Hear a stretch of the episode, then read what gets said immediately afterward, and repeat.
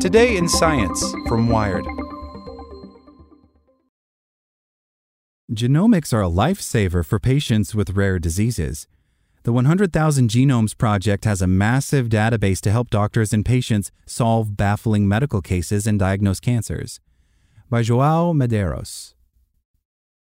In 2016, Jessica Wright became one of the first children to be diagnosed by the 100,000 Genomes Project, a program that provides whole genome sequencing services for patients. She suffered from an unknown disease that caused epilepsy and affected her motor control. No treatment seemed to work. After years of numerous medical tests, from MRI scans to lumbar punctures and failed treatments, her parents decided to enroll the four year old in the 100,000 Genomes Project. The researchers found that Jessica's genome contained 67 rare genetic variants not present in her parents' genome. This group of variants was checked against a knowledge database called Panel App, a crowdsourcing tool for rare disease genetics, and a match was found. The SLC2A1 gene, a variant linked to symptoms similar to Jessica's. What we understood was that just by changing Jessica's diet to a special diet, she could improve dramatically and reduce her dependence on drugs, says Nicola Blackwood, chair of Genomics England, the UK government owned company that runs the 100,000 Genomes Project. Currently, around 5,000 patients a month use the service, not just for rare diseases, but also for cancer. We found that 25% of rare disease patients got a diagnosis for the first time, Blackwood says. Also, 50% of cancer patients were referred to a therapeutic that they never would have discovered otherwise.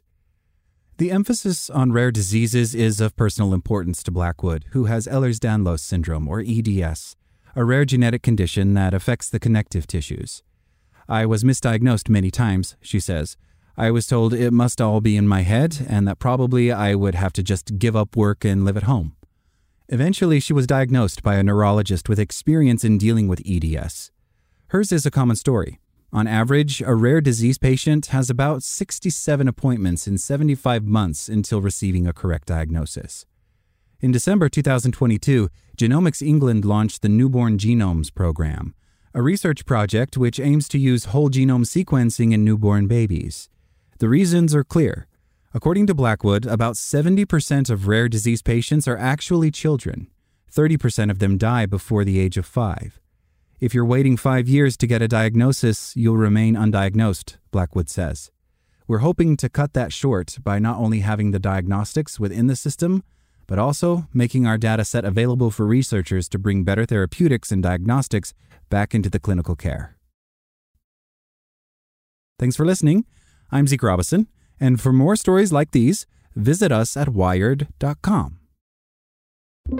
Like what you learned? Subscribe everywhere you listen to podcasts and get more science news at wired.com/science.